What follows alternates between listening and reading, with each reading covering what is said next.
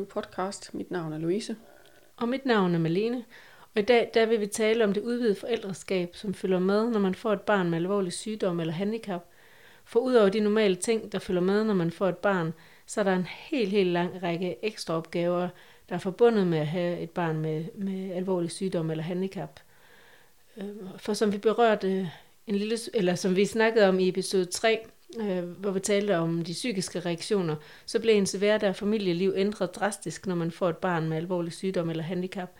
Men hvor vi i episode 3 talte lidt mere om de, eller talte udelukkende om de psykiske reaktioner, så vil vi i dag tale om de rent praktiske aspekter øh, forbundet med at få et udvidet forældreskab, selvom det jo på en eller anden måde hænger sammen, men øh, ja, i dag bliver det sådan i hvert fald de mere praktiske aspekter. Og det udvidede forældreskab har betydning for hele familien og for den enkelte, fordi man pludselig er tvunget til at omtænke hele ens liv. Og der er ekstra opgaver knyttet til det, og der er et udvidet netværk, som man skal forholde sig til. IKH har lavet en rigtig fin rapport, der hedder Familiefokus Rapport. Mm. Og vi har faktisk, øh, min familie og jeg har deltaget i, at, i den rapport, og den er absolut anbefalesværdig at læse. Jeg synes, den, er, den, den har en rigtig masse gode punkter og pointer, og meget, meget spændende rapport. Og det, der også er fokus på i rapporten, det er at opsummere forskellige undersøgelser og den viden, der er forbundet med det. Og her beskrives det, at forældre til børn med alvorlig sygdom eller handicaps har det, man kalder kronisk hjemmearbejde. Det vil sige, at de ud over at udfylde en rolle som mor eller en far, som omgangsgiver og opdrager, har en helt anden funktion og en masse andre roller. Og det at have et sygt barn, det udfordrer og udvide det rolle repertoire. Og det vil vi komme ind på i dag med nogle, en lang række, kan jeg afsløre, ja. praktiske eksempler på konkret, hvordan det rent faktisk kan se ud, og omfanget af det den belastning, der ligger i det i sig selv.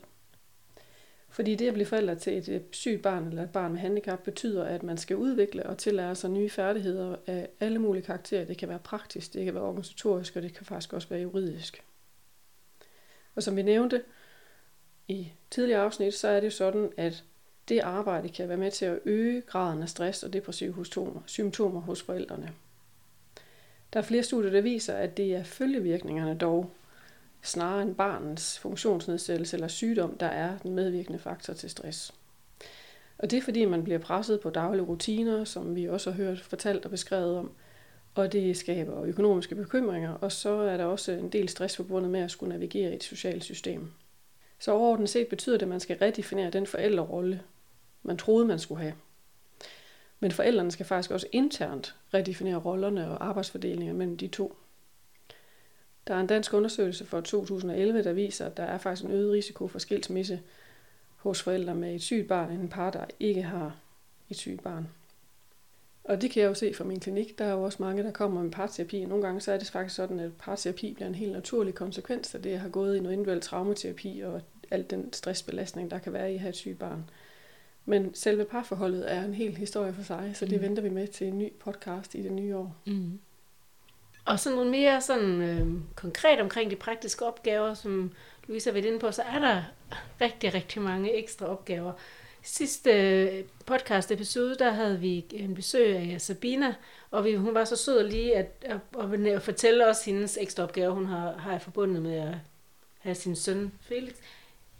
Så den vil vi lige, øh, jeg starter lige med at afspille hendes.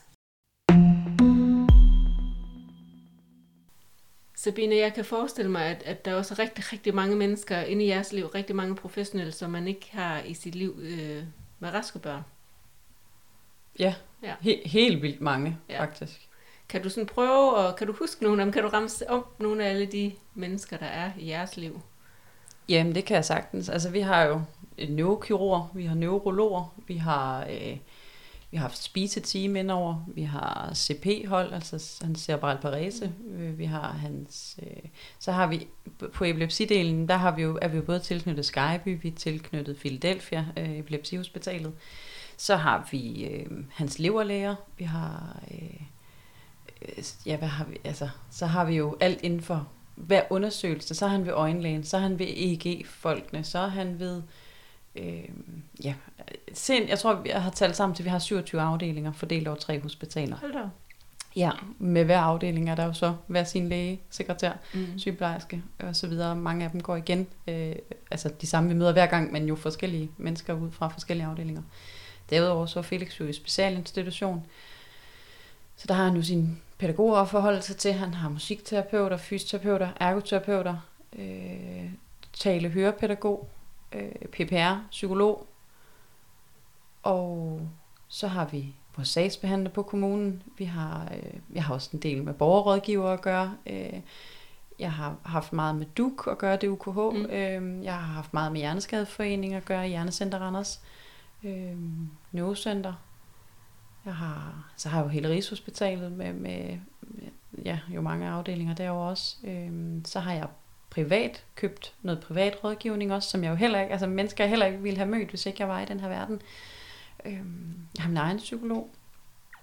Jeg har Bastian, min stordrengs psykolog, øh, altså som pårørende. Øh, støttegruppe til ham. Og ja, hvad har jeg ellers? Jo, så har vi synskonsulent. Vi har hele synscenteret. Vi har også tilknyttet Synscenter Refnes over på Sjælland. Øh, hvor vi jo udover, altså så har vi jo synskonsulenter derovre. Du har igen psykologer, der er tilknyttet. Altså hver gang du åbner for en ny afdeling, så åbner du for måske fem underafdelinger. Derudover Mm. så har vi tilknyttet Elsas Instituttet øh, i forhold til hele hans cerebral parese. Der har du også psykologer, ergoterapeuter, fysioterapeuter.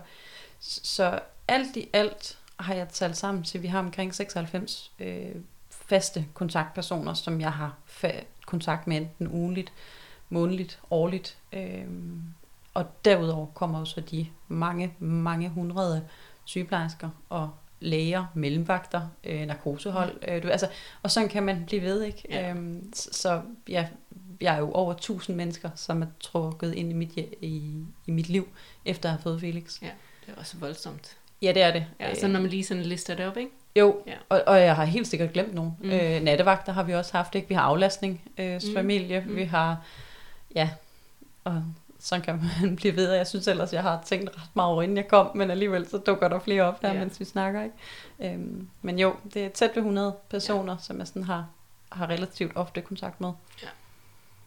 Det er mange. Ja, Ja. ja. det er sindssygt mange. Ja. Og, og det, som jeg synes måske er det sværeste, det er, at det er altid mig, der er koordinatoren. Mm, Mm, det er jo ikke ja. ja. sådan, at læge 1 ringer til læge 2, og som kan ringe til læge 3. Det er jo mig, der ringer til 1, og så ringer jeg til 2, og så ringer jeg til 3, og så kan jeg ringe tilbage til nummer 1, fordi hvad sagde nummer 3? Og så, ja, Men det har du helt ret i. Og der har man jo som forælder en kæmpe ja koordinatoropgave. helt, helt vildt. Ja. Ja. Altså, øh, ja, man er jo både læge og sygeplejerske og koordinator og privat assistent og mm. Mm-hmm. ja, advokat. Og, Det er man. så, så jeg vil sige, det, det er mange mennesker. Og hvor det for mange, tænker jeg, Malene kan fremstå som usandsynligt mange, og kan de virkelig være rigtige, så tænker jeg, kan du ikke faktisk lige prøve at fortælle, hvordan det helt lavpraktisk ser ud med jer, og hvem I har kontakt med, er tilknyttet, har berøringsflader med? Mm, jo.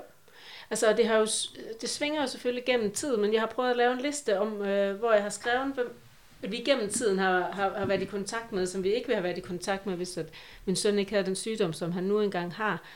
Øhm, og det er virkelig, virkelig mange. Jeg prøver at læse op, og det, øh, det, det, det bliver mange, så og jeg tænker faktisk, det er vigtigt at høre, fordi man tror sjældent, at det kan være så mange. Ja. Men det er det reelt, og det siger jo også noget om den belastningsgrad, det udgør, ja, ja, og den særlige rolle, man så skal indtage, helt bestemt. som nogle gange kan måske kan blokere for, at man bare i situationstegn kan få lov til at være forældre. Præcis. Jeg prøver.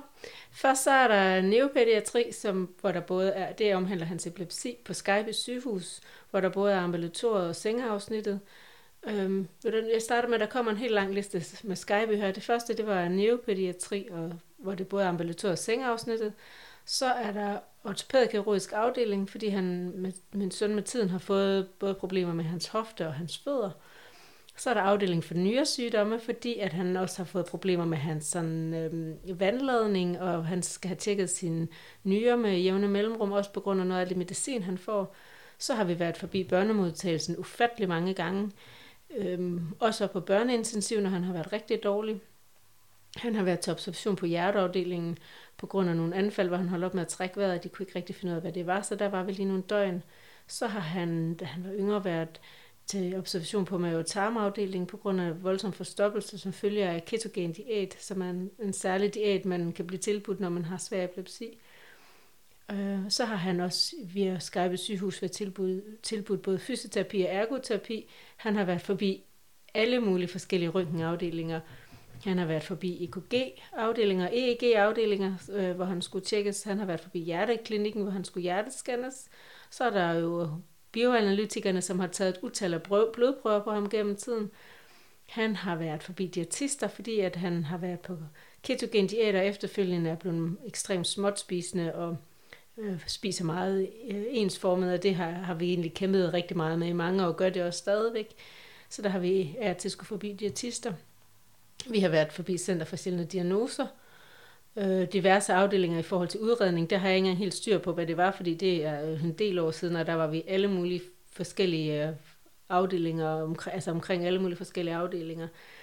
Så har jeg... Øh, så har vi været med ambulance rigtig mange gange. Faktisk har vi været med ambulance så mange gange, at vi har oplevet et par gange, at, at vi sådan er blevet stoppet på vegne af ambulancefolk, som kunne kende os og lige vil sige hej og høre, hvordan det gik. det er ret vildt. Ja. Øhm, så har jeg øh, fået, så har vi været forbi, øh, det hedder vel gynækologisk afdeling, hvor jeg skulle have lavet moderkabiopsi i forbindelse med graviditet med, med lille søster. Øh, så har vi været forbi Tryk for hans familiehus, hvor vi har boet nogle omgange bladrer jeg lige, for der er flere.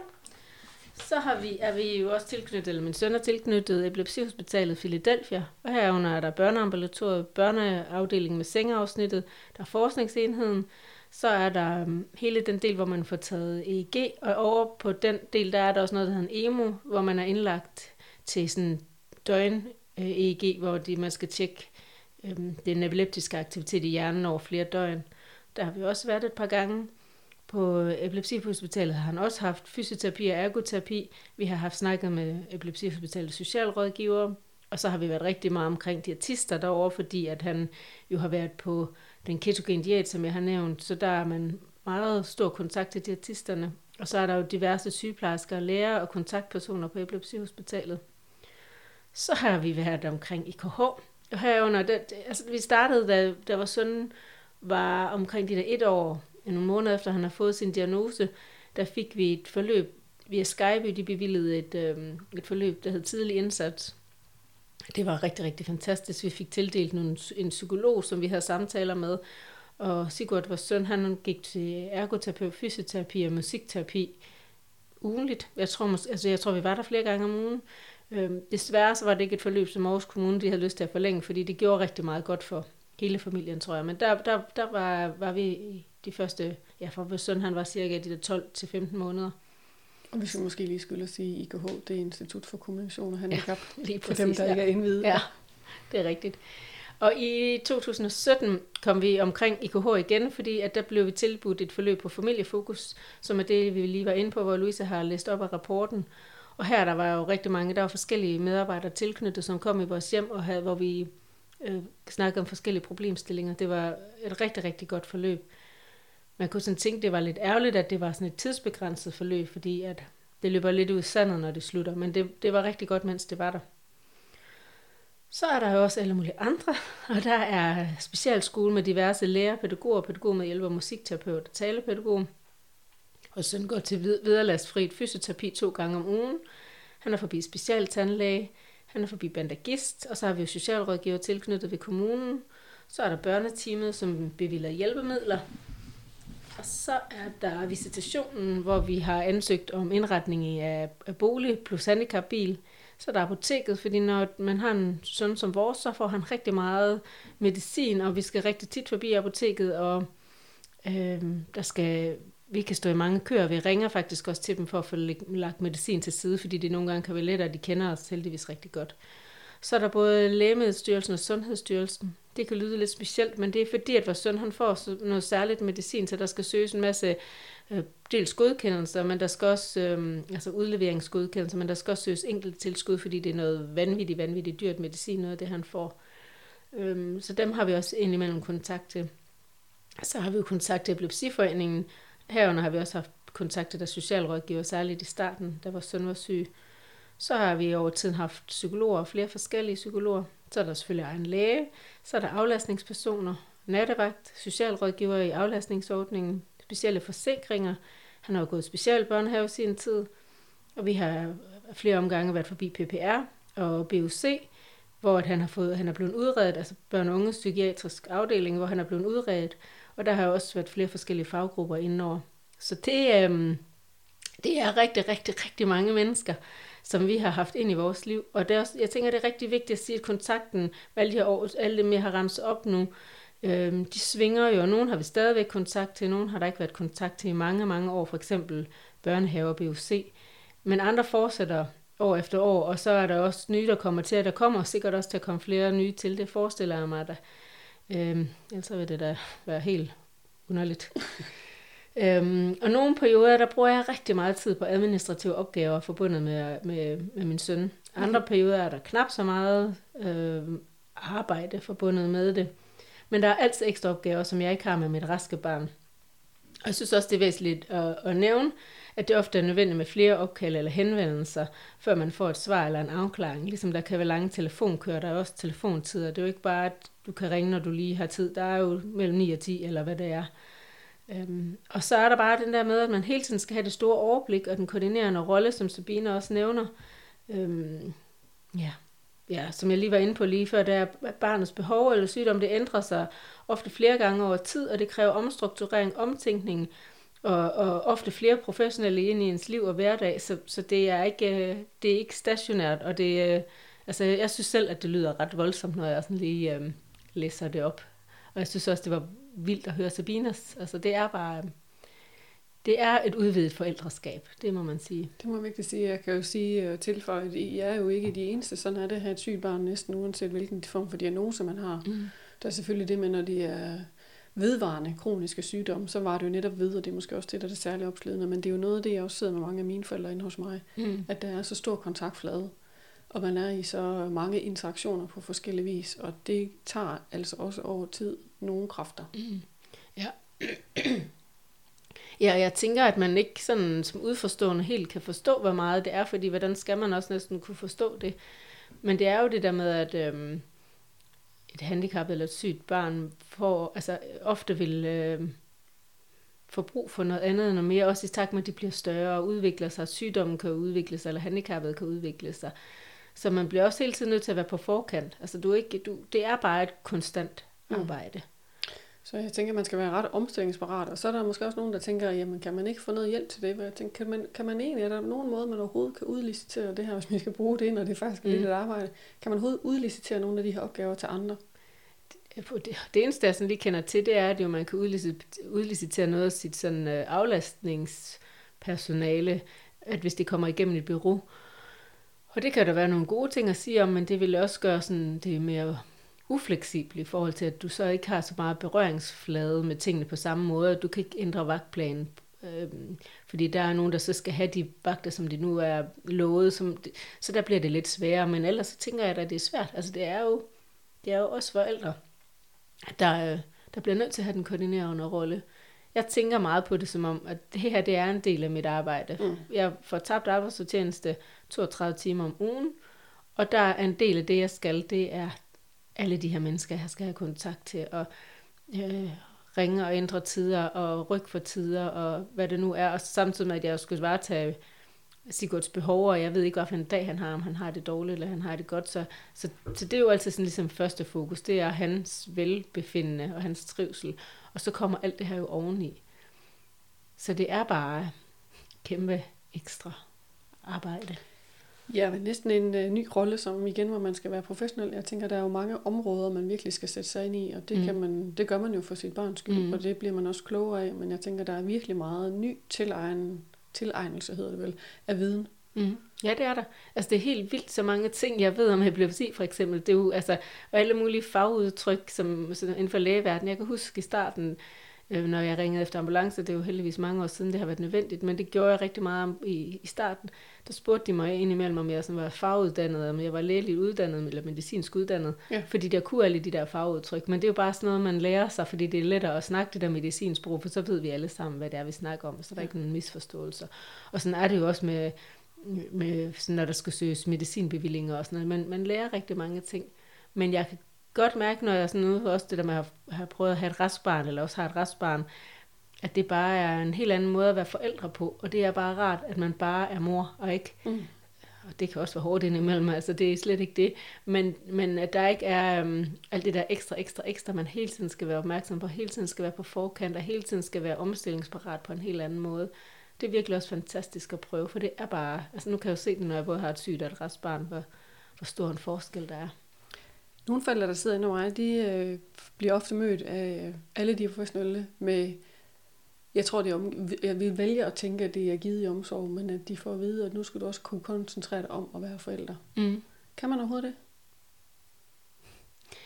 Ja, det kan man da godt, men, men du, kan ikke kun, du kan ikke bare sige, at jeg vil kun være forælder. Det er jo ikke nogen mulighed. Altså, fordi hvem præcis. skulle så tage sig af Lige de her ting? Der er jo ikke nogen, der gør det for dig. Det, Nej. altså, det er der jo ikke. Og hvem skulle nu næsten også hyre, der kunne, øh, der kunne sådan...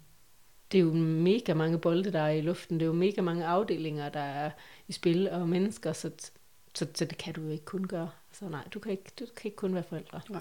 Så man får et andet aspekt i sin forældrerolle.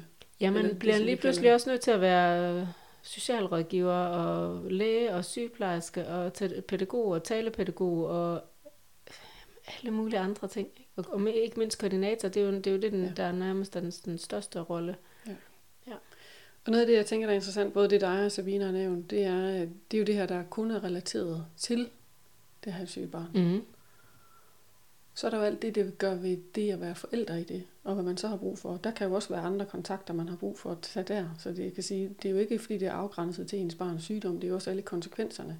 Noget af det, IKH-rapporten jo også refererede til, var, hvad de her følger, følgevirkningerne af det. Det åbner jo også op for endnu flere kontakter Mm. og netværk.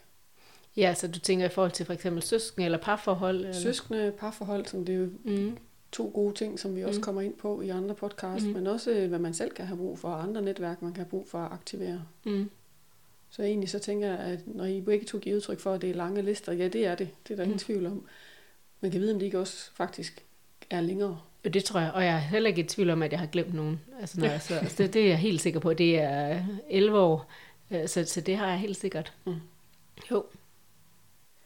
Så vi jo i dag har valgt at sætte fokus på det her meget, meget lavpraktiske, så er det jo fordi, vi rigtig gerne vil synliggøre omfanget. Og personligt har jeg en interesse i at netværk omkring familierne for en forståelse af, hvor hårdt og belastende det faktisk er. Og det er ikke fordi, I på nogen måde skal ynkes, eller nogen synes, I det er synd for jer, fordi det, der, det hjælper overhovedet ingen i den her verden. Mm-mm. Men det er forståelsen af, at det er et hårdt arbejde, et andet form for arbejde knyttet til det at være forældre.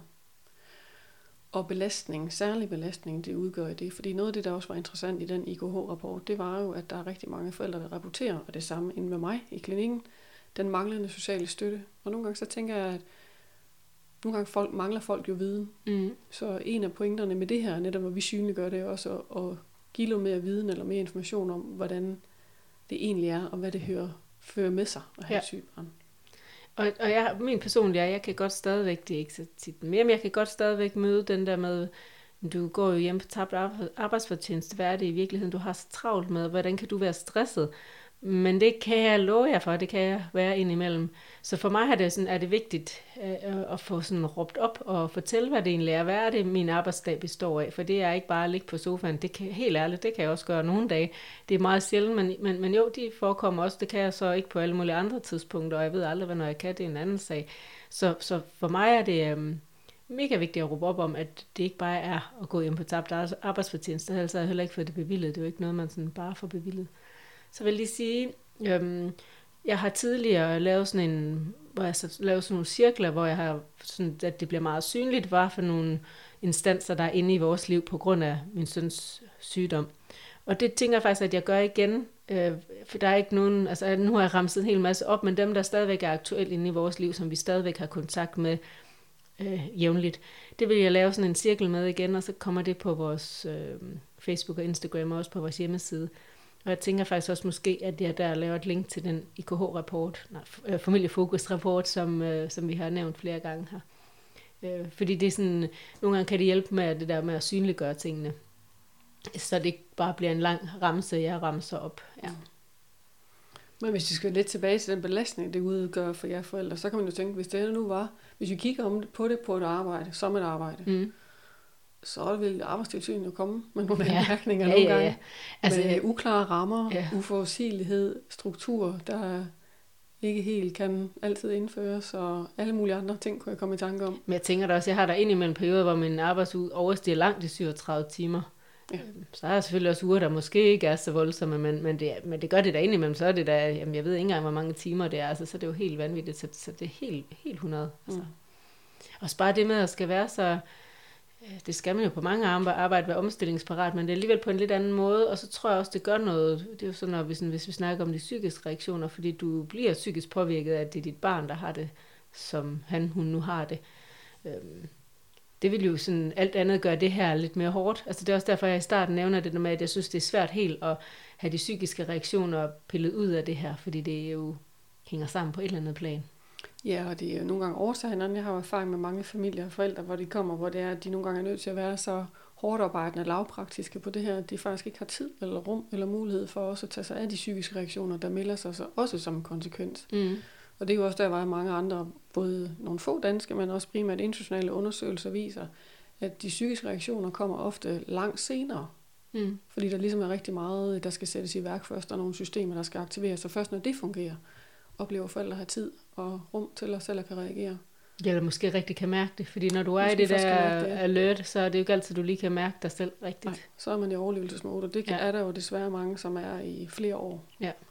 Og sådan psykisk sundhedsmæssigt, så er det ikke helt så hensigtsmæssigt, fordi det får lov til at ligge og ulme, og, og nogle gange også udvikle sig, så der er også nogen, der virkelig bliver hom- ramt hårdt efterfølgende. Mm. Og det er formentlig også noget af det, man kan se afspejler sig i parforholdet. Mm. En lille teaser til Ja. næste podcast, men, men det er jo sådan, det er. Ja. Så den her podcast bliver en lidt anderledes podcast, i at den er lidt kortere og lidt mere øh, opremsende og praktisk, og nogen vil måske sige kedelig, men for os at se, så er det vigtigt igen med at tydeliggøre det øh, omfangsrige arbejde og konsekvenser, der er forbundet med det hele. Og det hænger sammen, som du selv har sagt, med nogle af de andre podcasts, vi har lavet tidligere. Mm. Det er en Og uun- kommer til at lave. og kommer til at lave. Mm. Det er en uundgåelig del af det, og det åbner netop også for nogle af de andre, vi skal til at snakke om fremadrettet ind i det nye år. Som psykolog har jeg et lille ønske. Det er snart jul. Jeg har et lille ønske om, at man som netværk, både det nære netværk, men også som det overordnede netværk, nogle gange husker på, når man møder familierne, hvad det er, det faktisk kræver Mm.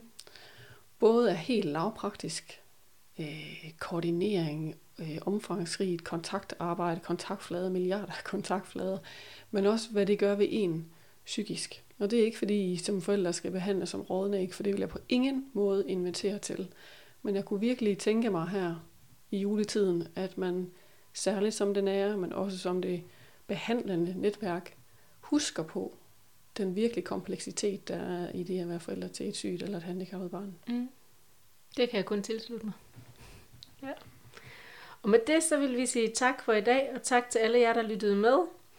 Husk, at I kan følge os på Instagram, Facebook og via vores hjemmeside Ramt Nu. Vi er tilbage i 2021, hvor vi har en masse flere spændende emner.